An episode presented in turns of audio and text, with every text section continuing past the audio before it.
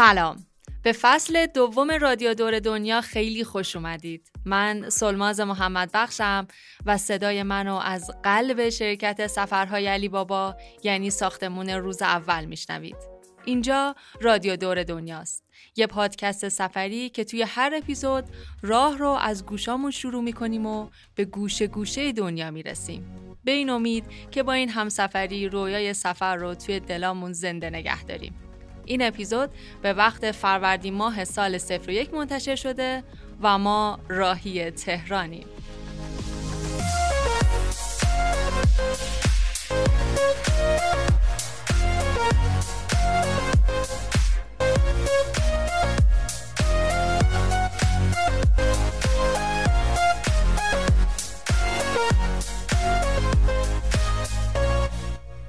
قبل از هر حرفی دوست دارم یه تشکر دلی کنم از تک تک شماهایی که یه فصل بلند بالا رو کنارمون بودین و الانم به وقت شروع فصل جدیدمون همچنان با بودن و همراهیتون دلمون رو گرم و خوش کردید. توی فصل اول ما یه وقتایی از سبک سفر گفتیم و یه وقتا هم راهی شهرها و کشورهای مختلف شدیم. همین تجربه کمکمون کرد تا سلیقتون بیشتر دستمون بیاد و پیدا کنیم که شما شنیدن از چه چیزایی رو بیشتر دوست دارید. اپیزودهای ژاپن و بوشهر پرشنونده ترین اپیزودهای فصل اول ما بودن و کنار بازخوردهای دیگه که ازتون گرفتیم فهمیدیم که شنیدن از مقصدهایی که کمتر شناخته شدن یا گفتن از ناگفته های جاهای شناخته شده دقیقا چیزیه که باب دل شماست. بعد یه فصل دور هم بودن حالا رسیدن به فصل دوم رادیو دور دنیا دیگه هممون می‌دونیم که همسفر از مهمترین بخشای سفره. پس هر چقدر ذهنمون به هم نزدیکتر باشه حالمون تو سفرامون بهتره. برای همین ازتون می‌خوام برامون کامنت بذارین که توی فصل اول کدوم بخشا براتون جذابتر بوده و دوست دارین چه بخشایی به فصل دوم رادیو دور دنیا اضافه بشه. اینم بگم که سفیر ما تک تک شماهایی هستین که دقیقا الان دارین صدامون رو میشنوین. این شمایین که بهترین معرف ما به دیگرانین. ما هم سلیقه شما رو توی انتخاب و ملحق کردن همسفرهای جدید خیلی قبول داریم. پس هر جا که دارین صدای منو میشنوین subscribe مون کنید و رادیو دور دنیا رو به دیگرانم معرفی کنید. توی این روزا که همه شهرها حسابی حال و هوای بهاری دارن و کمتر شهریه تو ایران که صدای آواز پرنده هاش به گوش نرسه انتخاب مقصد مناسب برای سفر کار سختی نبود. اما می‌خوایم اپیزود اول فصل دوممون رو از جایی شروع کنیم که همه اپیزودهای رادیو دور دنیا رو اونجا ضبط کردیم و در واقع یه سال خورده ای میزبان هممون بوده. شهری که وقتی اسمش میاد قطعا اول یاد پایتخت بودنش، شلوغیاش، ترافیکش، آلودگی هواش و کلا یاد یه شهر خاکستری میافتیم. اما توی این اپیزود قرار تهران رو جدا از اون دود و قباری که چهرش رو گرفته ببینیم. از شهری بگیم که یه تنه بیشتر از 9 میلیون آدم رو تو خودش جا داده و دست رد به سینه هیچ مهاجری نزده. شهری که میگن زندگی توش سخت و مردمش سختتر. اما هیچکی نمیگه مگه یه شهر چیه جز آدماش و اهالیش. تهران ماییم من و تویی که یا زندگی کردن توش رو تجربه کردیم یا مسافرش بودیم یا حتی ندیده یه تصویر ذهنی ازش داریم که تهران رو برامون تعریف می‌کنه. اما همین اول راهی که هنوز بار و بندیلمون تو دستمونه ازتون می‌خوام کنار تموم تصویرهای ذهنی که از تهران دارین یه جای تازه باز کنین تا یه بارم که شده با یه نگاه تازه راهی تهران بشیم. هم سفرهای عزیز تهران از این طرف.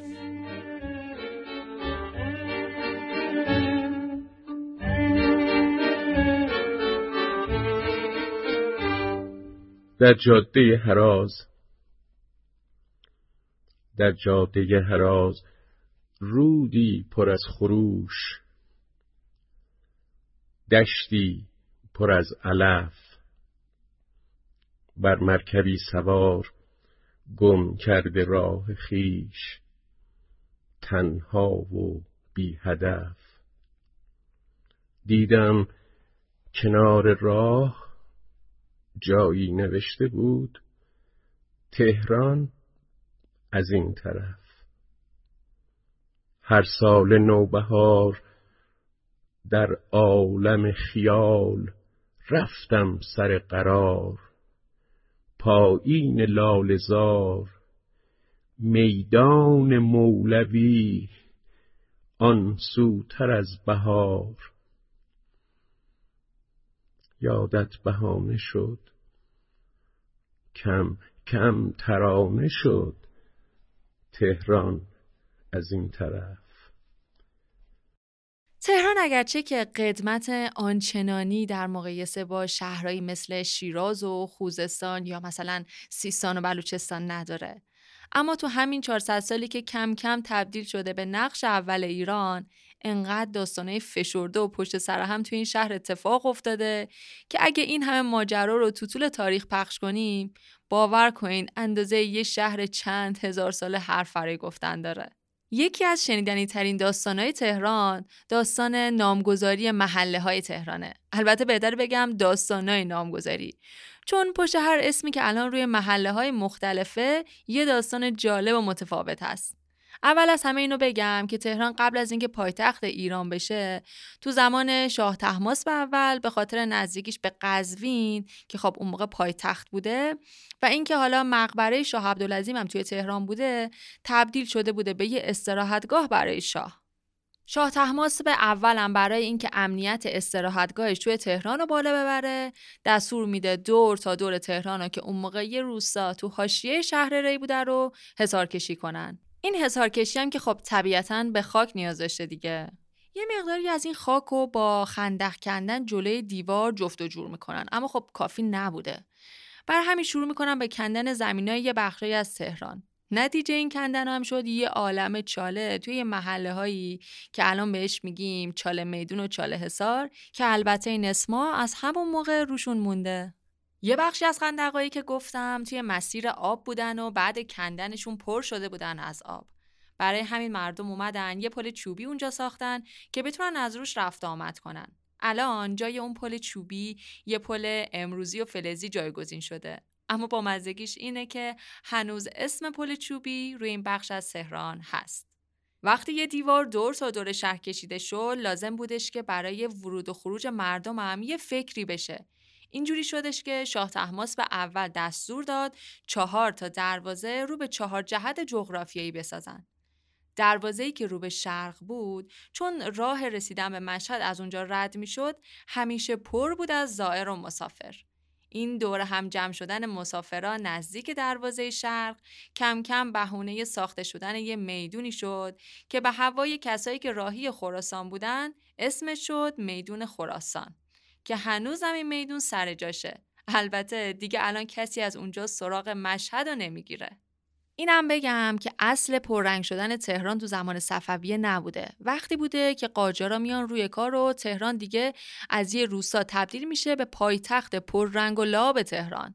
پس قطعا اصل نامگذاری های محله های تهران توی این دوره اتفاق افتاده. مثل محله نازیاباد تهران که تو زمان صنعتی شدن ایران پای های روس و آلمانی بهش باز میشه. این متخصص اومده بودن تا توی ساختن سیلو و کشتارگاه و چیتسازی کمک بکنن. که یکم بعد که گذشت و جنگ جهانی دوم شروع شد متفقینم به تهران اومدن.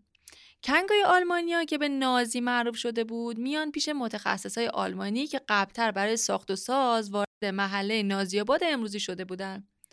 جاگیر شدن نازی تو این محله باعث شد که اسم نازی ها یا همون نازیاباد روی منطقه بمونه. البته یه سری تاریخ نگارم هستن که میگن این محله اون موقع نازیاباد نشده بلکه از وقتی شده که ناصر شاه برای ناز خاتون یکی از سوگلیاش اومده توی این محله یه کاخی ساخته و کم کم دیگه اینجا شده نازآباد و بعدم نازیاباد. حالا اینکه متخصصای آلمانی اومدن اونجا مستقر شدن دلیلش نزدیک به چیتسازی و کشتارگاه بوده و خیلی نقش خاصی تو اینکه حالا اونجا معروف بشه به نازیاباد نداشته.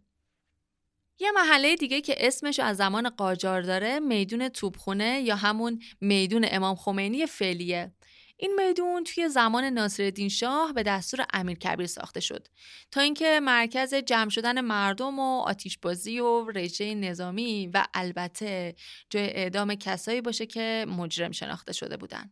هم به خاطر این اعداما هم به خاطر اینکه توپای جنگی دائما توی اون منطقه بودن این میدون از همون موقع به میدون توپخونه معروف میشه کلا داستان این اسپگذاری ها خیلی زیاد و مفصله. من بخوام بگم همینجوری پشت سر هم باید بگم که کل اپیزودو می‌گیره. برای همین یه ماجرای نامگذاری جالب دیگر هم تعریف می‌کنم و دیگه کلا ازش میگذرم. داستان نامگذاری جالبی که دارم میگم درباره محله کاشانکه که سرش باز می‌رسه به یکی از سوگلیای ناصرالدین شاه به اسم انیس الدوله. انیس الدوله از اون زنای قدرت طلب ناصرالدین شاه بوده که خب خیلی دوست داشته وارد کارهای سیاسی و حکومتی بشه. برای همین از شاه می‌خواد که حکومت کاشان رو بهش بده. ناصرالدین شاه هم که نه دل بخشیدن حکومت کاشان رو به انیس دوله داشته نه دل رنجوندن سوگلیشو میاد توی باقای صاحب قرانی یه شبه کاشان کوچیک می‌سازه و اسمشو می‌ذاره کاشانک. احتمالا شما هم با شنیدن این ماجرا مثل من این سوال اومده توی ذهنتون که واقعا انیس و دوله لنگ یه اسم بوده و با این حلوا حلوا کردن دهنش شیرین شده؟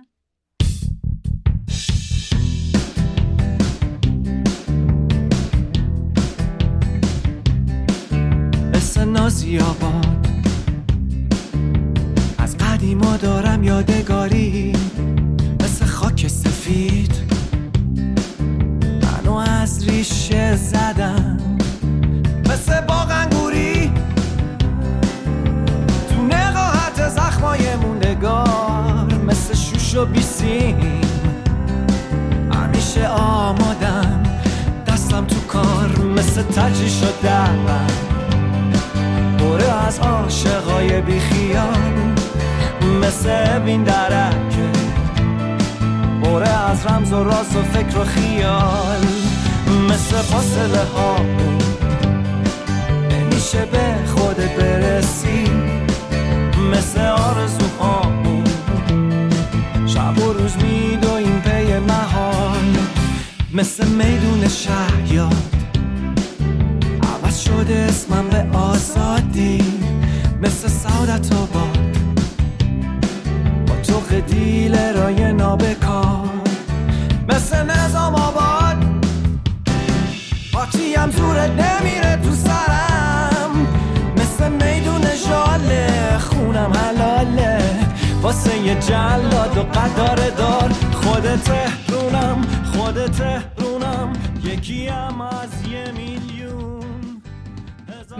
اپیزود تهرانمون محبان و سرمد عزیز هستن که بیشتر از دو سال یه حاصل پرطرفدار به اسم زیرو توی تهران میگردونن.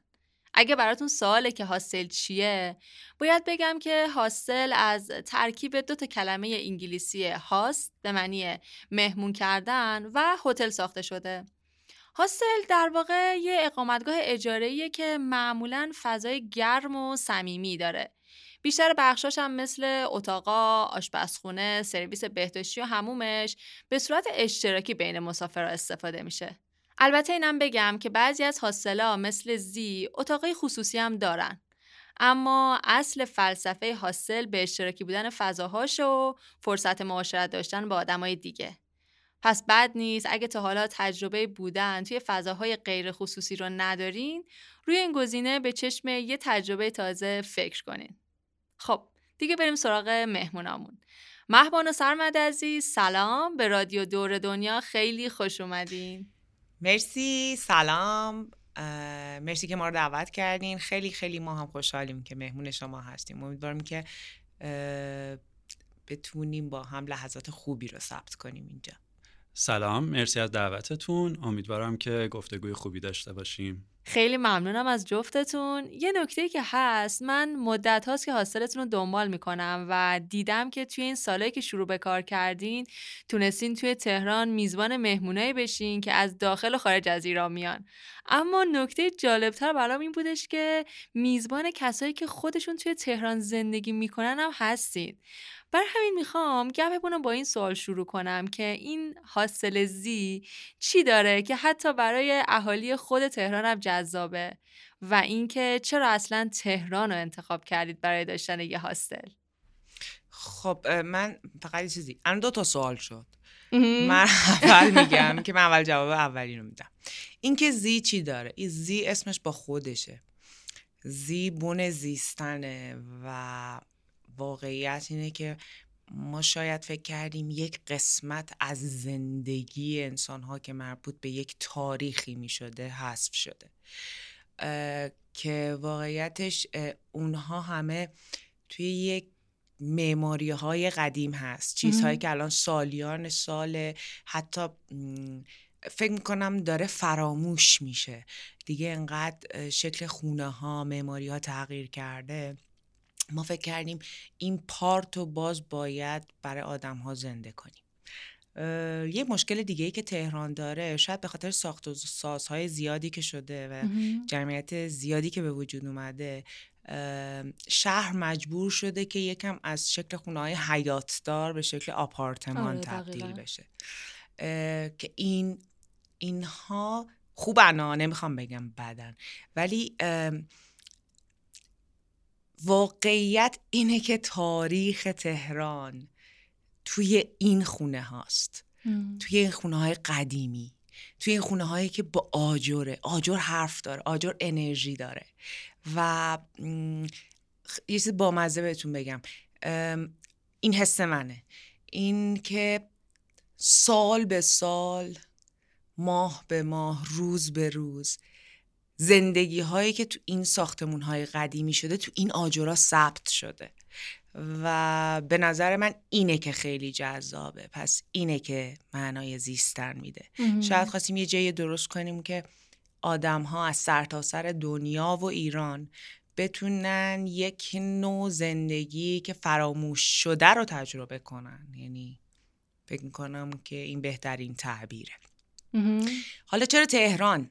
من قسمت خودم میگم. سرمدم قسمت خودشون میگه. خیلی با مزه است که بدونین که خیلی متفاوت قسمت همون ولی با هم دیگه تکمیل شده. ببین اتفاقی که افتاد من یه روزی خواهرم به من یه چیزی گفت. گفت مثلا تو عیدا یا تعطیلات آدم هایی که تو تهران میرن شهر خودشون. شهر ما کجاست؟ ما تهرانیم. ولی همیشه خواهرم هم می‌گفت بابا ما تهرانیم این شهر ماست.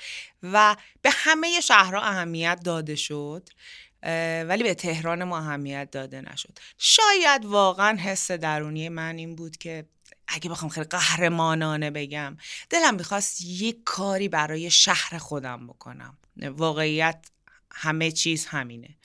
برای من این شکلیه. ولی خب حس من با در واقع اینجوری بگم. ایده من با ایده سرمد شد زی. می‌فهمم کاملا چی میگی. مهبان این حرفی که می‌زنی و این احساسی که پشت حرفت داری رو من خیلی حس می‌کنم و خیلی باهاش هم نظرم. منم واقعا فکر می‌کنم که به تهران پرداخته نشده. حالا یعنی چی؟ ممکنه خیلی اینا بشه بگن که دیگه چی می‌خواین؟ دیگه چقدر باید به تهران پرداخته بشه؟ اما حرف اینه که تهران دو حالت داشته. برای کسایی که توش زندگی می‌کنن اینجوری بوده که هیچ وقت به چشم یه مقصد قشنگ دیدنی دیده نشده. همیشه یه مبدعی بوده که سفرها رو ازش شروع می‌کردن می‌رفتن جاهای دیگه که لذت برن که گشت و گذار کنن که استخون سبک بکنن و نرم کنن و بعد برای کاراشون برای رفع نیازاشون برای روتیناشون و روزمرگیاشون برمیگشتن به تهران.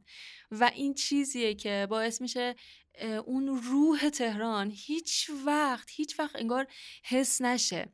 حتی برای کسی که تهران زندگی نمی‌کنن هم همین حالت رو داشته. یعنی بیشتر کسایی که میان تهران یا برای یه سری کارا میان تهران حالا یه سری کاری که توی یه شهر بزرگ میشه انجام داد یا برای یه سری خریدا یه سری کارهای این مدلی میان تهران و کم پیش میاد کسی تهران رو به عنوان یه مقصد انتخاب بکنه که بیاد و از نزدیک ببینتش. سرمت تو به همون بگو. جرقه تو از کجا خورد؟ واقعیتش اینه که خب من اصالتا اصلا مال تهران نیستم برعکس مهبان. من اصالتا برای شمال ایرانم و آمل. ولی خب من از منظر business ی شاید بیشتر نگاه کردم به این داستان و پتانسیلی که تهران داشت و اتفاقی که افتاد اون جرقه از اینجا زده شد که من الان دیگه مثلا ده یازده ساله یه تجربه توی گردشگری داشتم. درگیرش بودم مهمون خارجی می اومد. تور اینور اونور می‌رفتم شخصی بیشتر یا با خودم مهمون میبردم. همیشه اینو تو تهران می‌دیدم که اوکی فقط شده یک هابی که مهمون از خارج از ایران میاد و بیشتر چون فعالیتم بین المللی بود. مهمون داره میاد میره یه شب یه مهمون پذیری توی خیابون امیر کبیر پام انار اون طرفا میمونه. نهایت یه کاخ گلستانی می‌بینه یه کاخ نیاورانی یه سعدآبادی می‌بینه و تموم میشه. یک روز نهایت اقامت تو تهران داره و سفرش به جنوب ایران شروع میشه. حالا کاشان اصفهان شیرازی هست. و خب این اتفاق تو تهران اصلا نمیافتاد. پایتخت یک کشور شهر به این بزرگی که هر کسی مثلا میدیدش باورش نمی‌شد. تا وقتی که اومده اینجا که این شهر می‌تونه اینقدر بزرگ باشه و حرف برای گفتن داشته باشه. یعنی صرفا یک شب یا دو شب اقامت توی هتل نیست و خیلی جاهای دیگه این شهر هست که دیده نشده و دیده نمیشه. ایده هاستل در واقع برای من از اینجا زده شد. من توی حرفات یه چیزی گفتی؟ گفتی که خواستیم نشون بدیم که تهران فقط کاخ نیاوران و کاخ گلستان نیست. تهران بس چیه؟ از دید خودت. ببینید من چیزی که می‌بینم خب واقعا همه کوچه پس کوچه های تهران یک چیزی داره. یه چیز جالبی که داره شاید یک اسکیل مقیاس کوچیکتر از خود ایرانه. ما میگیم ایران چهار فصله تو توریستی که میاد شاید خیلی چیزا رو بتونه توی یک بازه دو سه هفته ای تجربه بکنه. تهران هم به نظر من طرف همینه. یعنی حالا اولین چیزش اصلا شاید lifestyle و اون تفاوت فرهنگایی که تو منطقه های مختلف داری می‌بینی و اینکه تو توی یک ساعت می‌تونی بری یکی از مدرن ترین جاهای مثلا تهران رو ببینی و قبلش مثلا یه جای سنتیه حتی یه فضای بسته مثلا چیز می‌بینی. این تفاوته خودش جذابش می‌کنه و لندسکیپ هایی که توی تهران هست لایه های شهری که هست همه اینا به نظر من جذابه. و میگم واقعا شاید توریست رو خسته نکنه. یعنی توی یک بازه یکی دو ساعته خیلی چیزای متنوعی رو می‌تونه ببینه.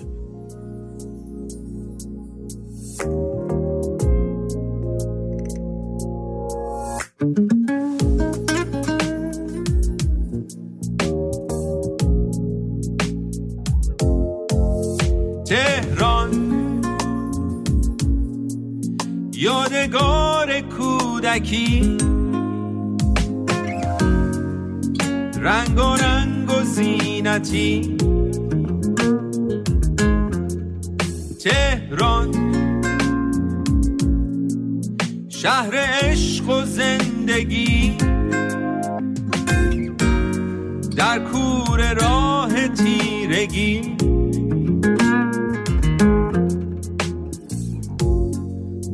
از صفای تو باشم. تا که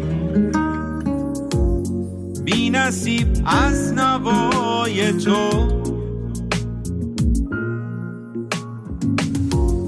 آوای ساز تو ضرب و آواز تو. عالمی رفته از خاطر.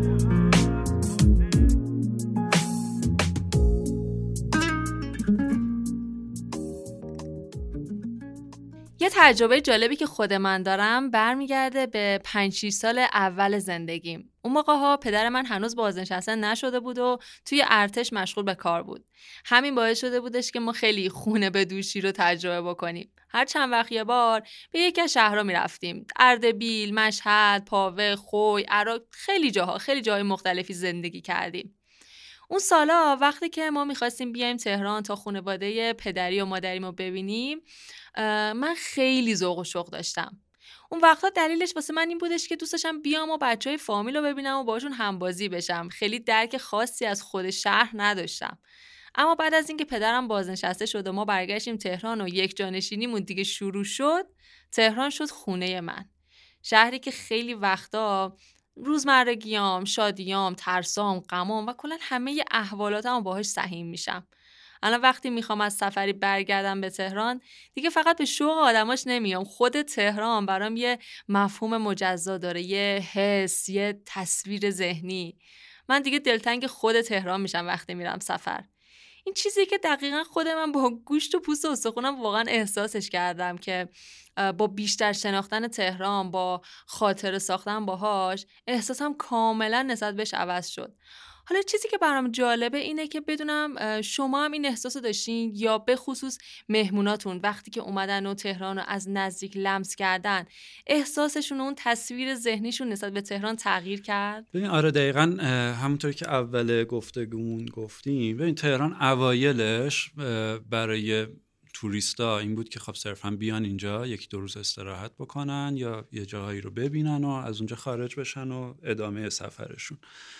این تجربه‌ای که من داشتم تو این مدت و سوالایی که قبل از اومدن حالا همون حس ناشناخته بودن و اینهایی که داشتن رو سوال میپرسیدن توی ایمیلشون توی تکستشون هر چیزی. این رو من سعی کردم که حداقل برای خودم ببرم به این سمت که آدم ها بیان تهران رو تجربه کنن. یعنی اون تجربه کردنه خیلی مهمتر بود از اینکه یک سری مقاصد براشون تعریف بشه. این به مرور اتفاقی که افتادش تغییری که توی روی کرد مهمون ها و توریست ها داشت این بود که اتفاقای جالبی افتاد. مثلا مهمونی داشتیم که یه روز دو روز می‌خواست تهران باشه و برنامه سفرش این بود که اوکی من الان دو روز تهرانم دو روز کاشانم دو روز اصفهانم دو روز نمی‌دونم شیرازم بعدش میرم جاهای دیگه و ادامه سفرش. این تجربه کردنه تبدیل به این شد که اوکی مهمون اون دو روز رو میومد و به جاش یه هفته تو تهران فقط میموند. ببین من حالا من واقعا می‌خوام حرف سرمد رو تکمیل بکنم در نهایت. من یه چیزی کاملا همینه. یعنی ما بسیار بسیار مهمون هایی داشتیم که برای تهران یک پلن دو روزه داشتن. اینکه آقا ما میایم خب میمونیم بعد یک چند جا. گلستان مثلا موزه فلان موزه فلان رو می‌بینیم و میریم. و دو روز هم بیشتر وقتشون رو نمی‌گرفته. این یهو براشون میشه یک هفته. چرا؟ من یک چیزی به بهتون میگم. وقتی تو خارج از کشوری یعنی تو ایران رو به عنوان یک کشور خارجی می‌بینی. این همه ماهایی که آره آره. می‌خوایم بریم کشورهای دیگه. میایم میگیم که اوکی ما می‌خوایم اینجا بریم اینجا بریم اینجا بریم پس مثلا سه روز وقتمون رو می‌گیره یا دو روز وقتمون رو می‌گیره. من می‌تونم یه چیزی رو خیلی روش مصمم وایسم. چی میشه که اون مهمون دو روزه میاد یک هفته میمونه؟ دلیل اصلیش اینه که باز برمیگردیم. تهران هزار و یک داستان داره. تا نری پا به آب نزنی کشفشون نمی کنی من اینو خیلی کلی میگم. هیچ کس از کافه نادری خبر نداره لحظه ای که وارد تهران میشه. هیچ کس از گل رضایی خبر نداره وقتی وارد تهران میشه. هیچ کس نمی‌دونه که درخت خرمالو مال تهرانه و ما خانه فاموری رو داریم که یک درخت بزرگ خرمالو توش داره. اینها هیچ جایی به هیچ کس گفته نشده. پس فکر می‌کنم که میگم باز جز همون داستان هاست. ما تیم زی این شکلی بگم. کارمون و رسالتمون این شکلی بوده که سعی کنیم این داستانهای تهران رو برای مهمونا این مهمونایی که میگم واقعیت فقط مهمون خارجی نمیگم. من هنوز در مورد هم کشوری های ببخشید هم وطن های خودمون میگم که توی شهرهای دیگه دارن زندگی می‌کنن. من نوعی به عمرم خیلی زشته میگم ولی دوبار رفتم اصفهان. خب. ولی شما بفرمایید که غذاهای معروف اصفهان چیست؟ من میشینم برای شما لیست می‌نویسم. می... به من بگید که مثلا چه می‌دونم جاهای دیدنی شیراز کجاست؟ شاید به شما دو سه تا کوچه پس کوچش هم بگم ولی بیایید از یک فرد شیرازی بپرسید که غذای معروف تهرانی چیه؟ نمی‌دونه نمی‌دونه. بیاید ازش خیلی وقت خود ما تهرانی ها ببین آره قبول دارم قبول دارم. حیث با مزه بگم. می‌دونستی دم پختک؟ دم پختک با باقالی زرد آره، آره. برنج زرد با نیمرو غذای تهرانی غذای. اصیل تهرانی آره. و حالا چه چیزای دیگه ای هم هست. یا مثلا یه چیزی هست به نام کله گنجشکی. کله گنجشکی به اسم کله گنجشکی مال تهرانه. به خاطر که توی شهرهای دیگه هر کسی این رو به زبون خودش داره. آها. مثلا کرمونیا بهش میگن امیدوارم کرمانیای عزیز اگه دارم اشتباه میگم ناراحت نشن. چقوک پیریزو یعنی گنجشک کوچک. یا مثلا هر کسی به زبون خودش. ولی اون کله گنجشکی که گوشت قلقلی و آره، فلانه آره. اینا اینم غذای مخصوص تهرانه. ولی میگم انقدری که من تهرانی در مورد شهرهای دیگه می‌دونم اصلا اصلا من خودم رو نمیگم. الان به سرمدم که نیم آمل بوده نیم تهران بوده باز این سوال ازش بپرسی مثلا غذاهای معروف اصفهان چیه؟ میگه. داستان اینه که تهران به خوبی معرفی نشده. یعنی اگر حرف حرف تهران بوده داستان این بوده که خب بریم فلان مرکز خرید فلان چیز رو مم. بخریم. خب بریم اگر می‌خوایم فلان جا ورکشاپ فلان شرکت کنیم تهران. دقیقاً. اگر می‌خوایم فلان کار رو بکنیم تهران نه به خدا. نه. تهران دیدنیه. بیایم ببینیمش. بیایم یک بار وارد تهران بشید. اینو ما تمام تلاشمون رو در برای اون توریست خارجی که میان و در معرض مان انجام میدیم. ولی این دوستانی که تو شهر دیگه صدای ما رو میشنون حتی توی تهران یعنی تو تهرانن و اینها رو ندیدن بیاین برین ببینین واقعا تهران چیه. بیاین یک بار داستاناشو گوش بدین. به خدا خیلی شهر خوبیه.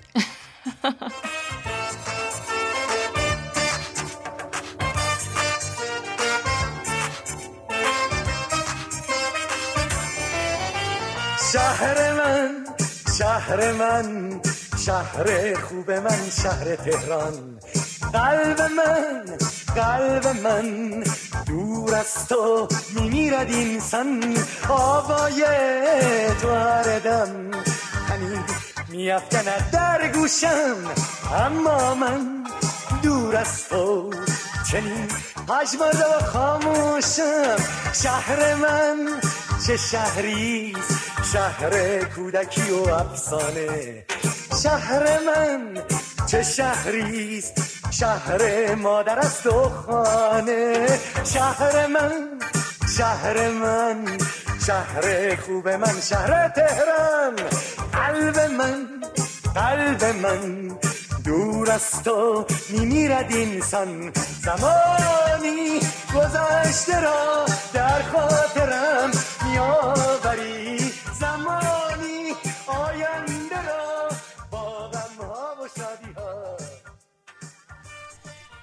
تو که انقدر تهران عاشقانه دوست داری معمولا دست مسافراتون رو می‌گیری و کجا می‌بری؟ قطعا یه جایی بهشون پیشنهاد می‌دادی آره یه دیگه. چیز خیلی بامزه میگم اینو صرفا در مورد توریست خارجی میگم ولی می‌تونم هفتاد درصدم حتم بدم. یک جایی که خیلی به نظر من حالا ما وقتی مهمونامون بودن خارجی ها که می اومدن و می‌رفتن می اومدن یک روز کامل در موردش صحبت می‌کردن موزه جواهره. اه، موزه جواهره که میگم خیلی همشون اینجوری بودن که واو چه جاییه واو. متفاوت بود خیلی زیاد. خیلی زیاد. یعنی در مورد صحبت می‌کردن. و ایسه با مزه بگم. باز همین آدم هایی که دارم بهتون میگم اینجوری نبودن که وقتی وارد تهران میشن به قصد موزه جواهر اومده باشن. اه، خاطر با مزه اینه. ما یکی از مهمونامون رفت موزه جواهر. مهم. یه حالت کتاب تور دارن. یه کتابچه کوچیک میدن تو خود موزه جواهر مهم. که چند تا نمونه جواهر رو می‌ذارن و اینها. این مهمون عزیز ما اومد این روزش تو کتابخونه هاسته. و اتفاقی که افتاد مهمون های دیگه اومدن موزه جواهر ایران رو از اون شناختن. یعنی آه. کتاب رو برمی داشتن اینجا کجاست؟ و می‌رفتن سمتش. و خیلی بامزه بود. خب خیلی جاها می‌رفتم ولی تنها جایی که خیلی در موردش صحبت می‌کردن در مورد موزه جواهر بود. حالا من دیگه به این کاری ندارم که مثلا کافه ناداری برشون خیلی جذاب بود.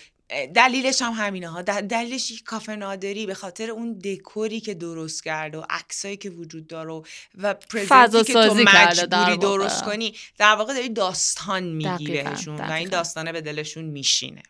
نمی‌خوام ادعای علکی بکنم واقعا. اگر تو عمق اتفاق بریم شاید می‌تونم بگم که از نظر تاریخی نه یکم تاریخی جا به جای ولی می‌تونم بگم ما ساختمون های تهران چیزایی که هنوز هست به اندازه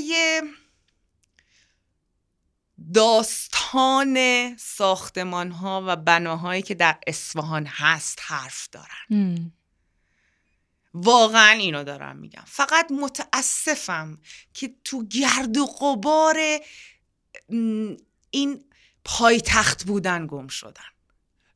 پیرو صحبت های محبان من اینو تکمیل کنم که ببینید تاریخ معاصر ایران تقریبا توی تهران اتفاق افتاده. یعنی شما اگر به جامعه شناسی تاریخ به سیاست علاقه مند باشین بالاخره این تهران یه چیزی داره که شما رو بکشونه سمتش و خیلی چیزها رو کشف بکنین راجبش بخونین اطلاعاتتون رو زیاد کنین. و یه چیز دیگه اینو از ما یادگاری داشته باشین. می‌خوام یه توصیه بکنم. الان که بهار و هوا تمیزه می‌تونید برید خیابونای تهران. تو کوچه پس کوچه هاش هر نقطه‌ای که هستین. شاید باورتون نشه ولی می‌تونین از خیلی از جاهای تهران مثل بهارستان، خیابون فاطمی، عباس آباد تو کوچه پس کوچه ها سرک بکشین و دماوند رو خیلی واضح و شفاف ببینید. خیلی حس حال خوبی داره. وای آره خیلی حس خوبی داره. شبهای تهران.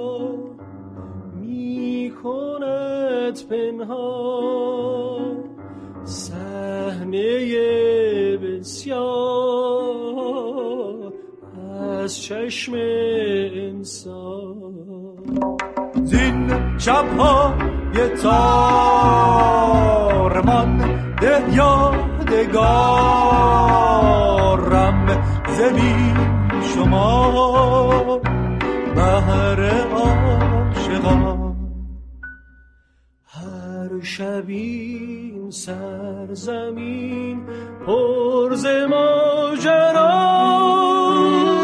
یک سوی شتر یک سو رنجتر برخیزد همه شب.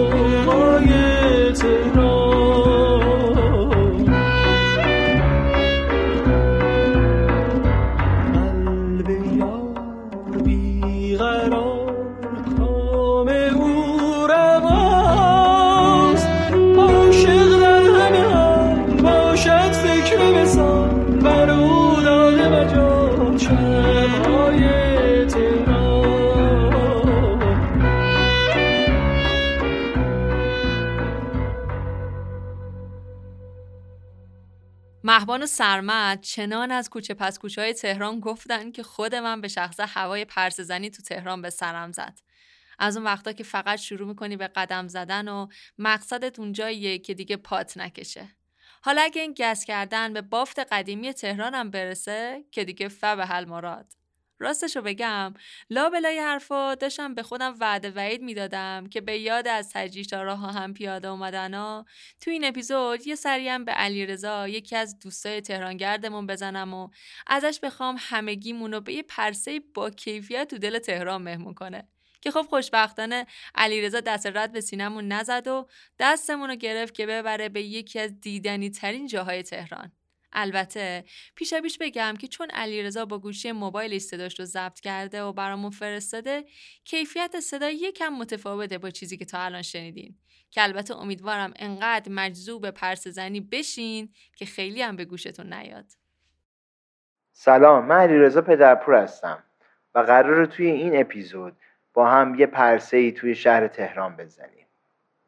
خواستم از تهران بگم براتون بعد دیدم که خب توی چند دقیقه نمیشه کل تهران گفت و اگرم بگیم خیلی فشرده است و ممکنه جذاب نباشه. پس تصمیم گرفتم که شما رو با خودم ببرم به یکی از جاهای جالب تهران که توی چند دقیقه بتونیم یه قصه نموردش با هم بشنویم. بعد نگاه کردم دیدم که یکی از جالب ترین جاهایی که میشه سر زد و قصه هاشو شنید. جایی هستش که تهران قدیم اونجا شکل گرفته یعنی قلب تهران. یا به عبارتی بازار تهران بازاری که امروز ما ازش یاد می‌کنیم. برای اینکه ذهنتون رو قشنگ روشن کنم که کجا می‌خوایم بریم یه موقع جغرافیایی ازش بهتون میگم که شرق بازار تهران به خیابون مصطفی خمینی فعلی منتهی میشه و جنوبش به خیابون مولوی غربش به خیابون خیام و شمالش هم که خیابون امیرکبیر رو میدون امام خمینی هستش. هسته اولیه تهران اینجا بوده. اون روستای کوچیکی که در نزدیکی شهر ری قرار داشته. آره شهر ری که امروز یکی از توابع تهران هست یه روزی تهران از توابع اون بوده. در متون آریایی ها هم اسم ری اومده و برای همین قدمت خیلی زیادی براش قائلن. در سفری که شاه تماس داشته و از کنار روستای تهران داشته رد می شده از اونجا خوشش میاد و دستور میده که دور تهران حصار بکشن.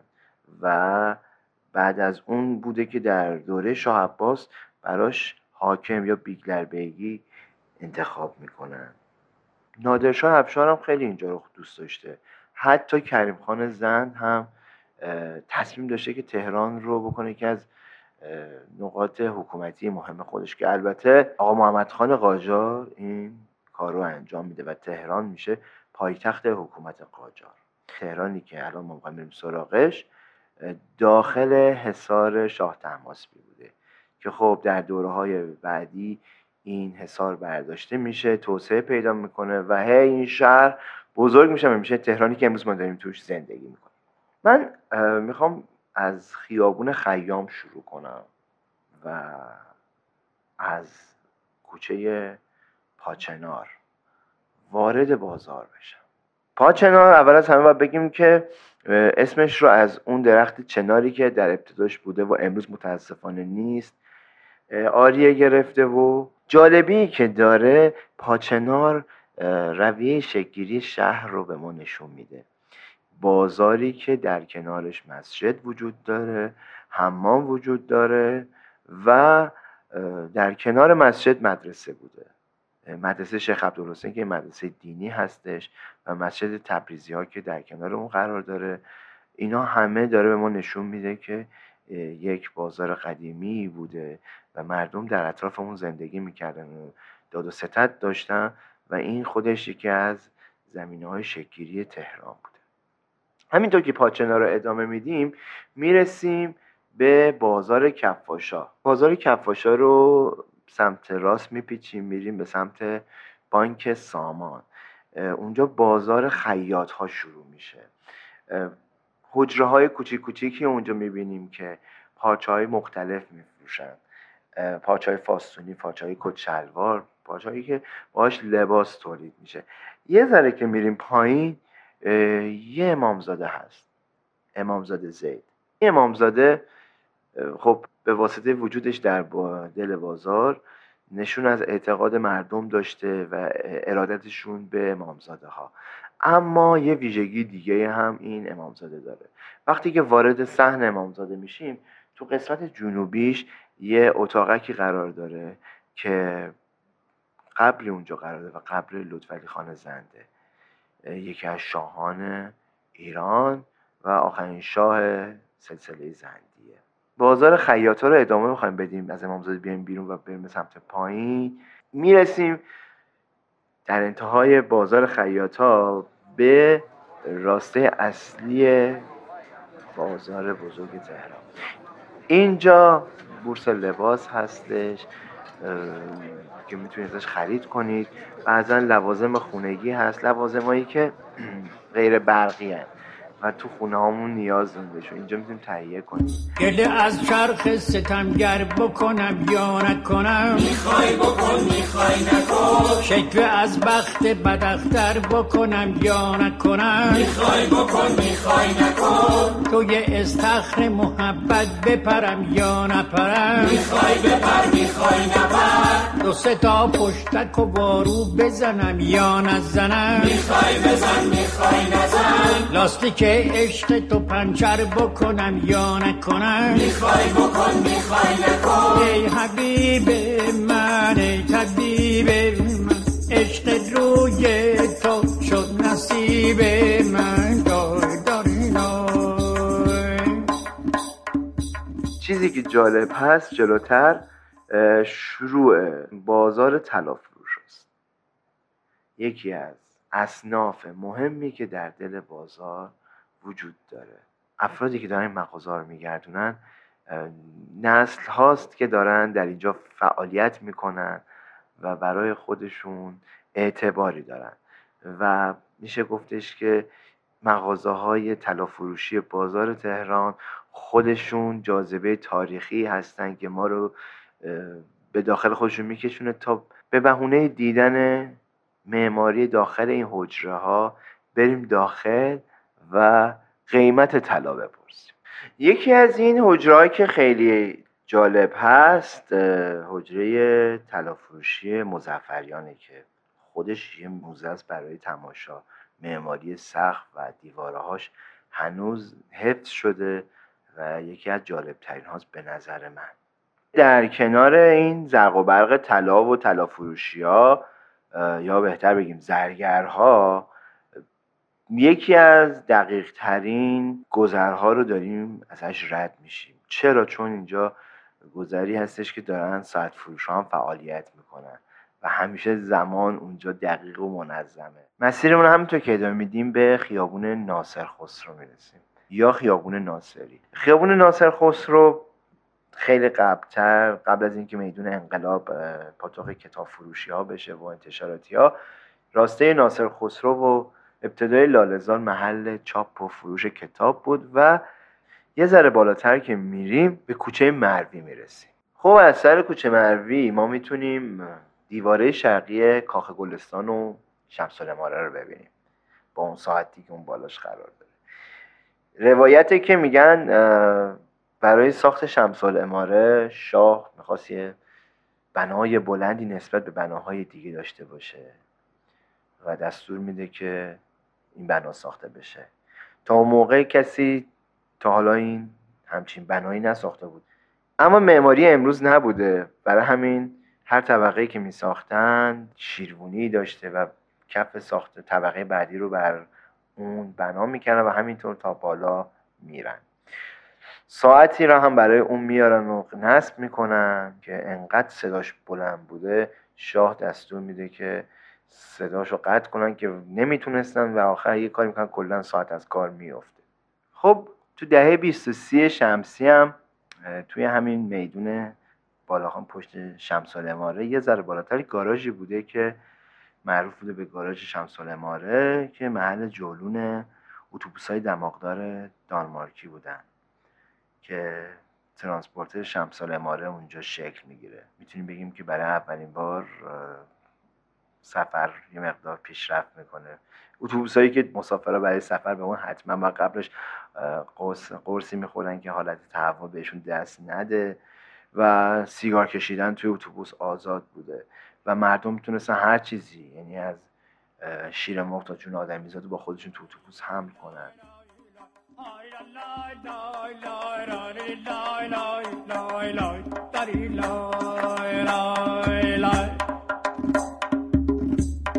بالاخره تو صف شدم. با پررویی به اینو تنه زدم. زور زوری که اینو جلو اون یکی رو عقب زدم. توی اتول سوار شدم. آبلمبو چون انار شدم لهیده چون هلو شدم برشته چون لبو شدم. سیاه چون لولو شدم دایی بودم و امو شدم. امیریه بیمتری شاگر شوفر دار بزن تو هندل این مسافت زیادیه. تا که آجا نیومده بزن بریم که دیر شده. های لا لا لا لا ری لا لا لا. دهه پنجاه که میشه سفر یه مقدار تغییر می‌کنه.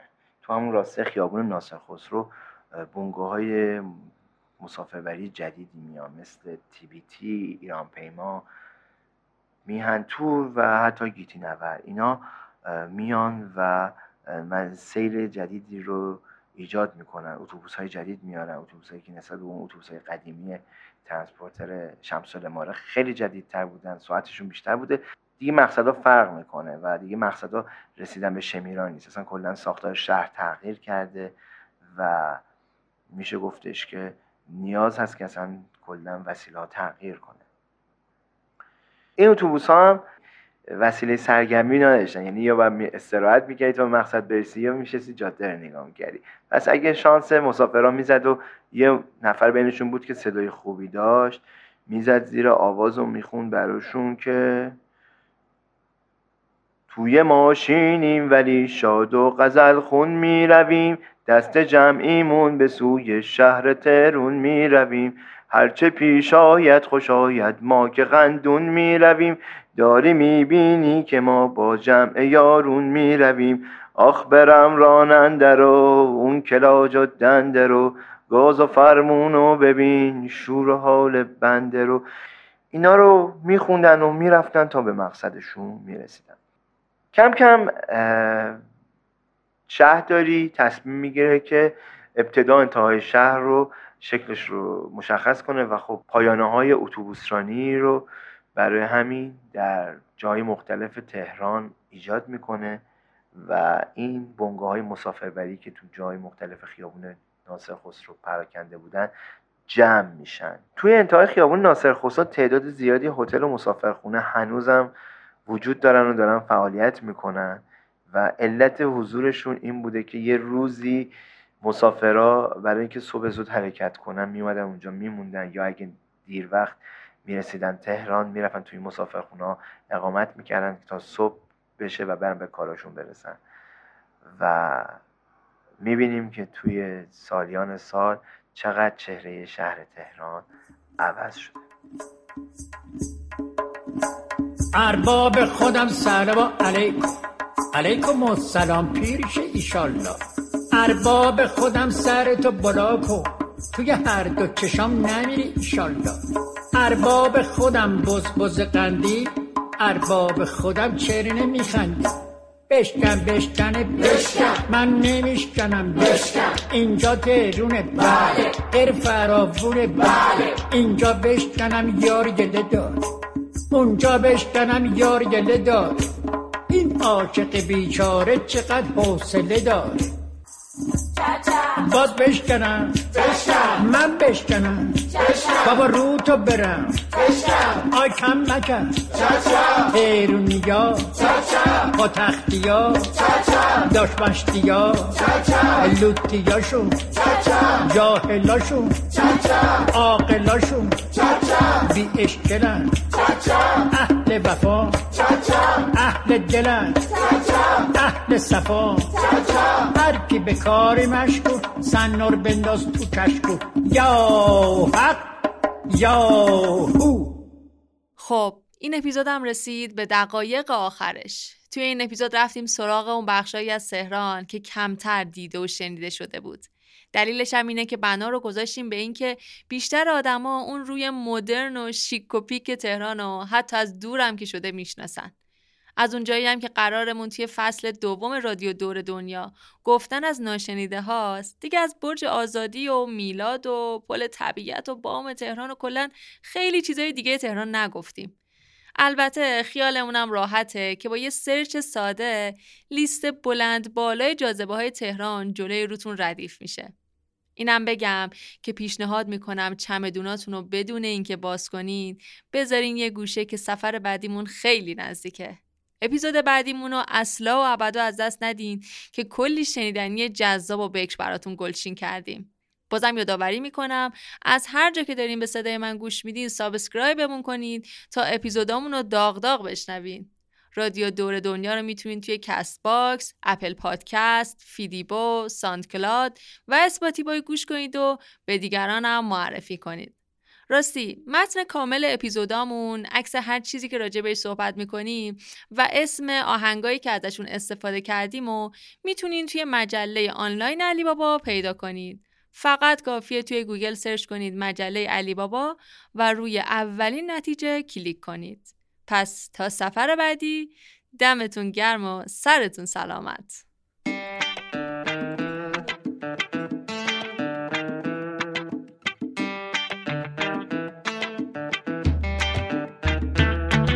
اینجا تهرانه پر آبادی اینجا تهرانه میدون آزادی. اینجا همه هم دیگر رو دوست دارن. از هر رنگ و هر نژادی. عاشق موزیک و سینما. مدرن عاشق تاریخ ما اینجا همه چی خوش رنگه. این رنگی یعنی اینجا آدما. اینجا سلامتی جاریه.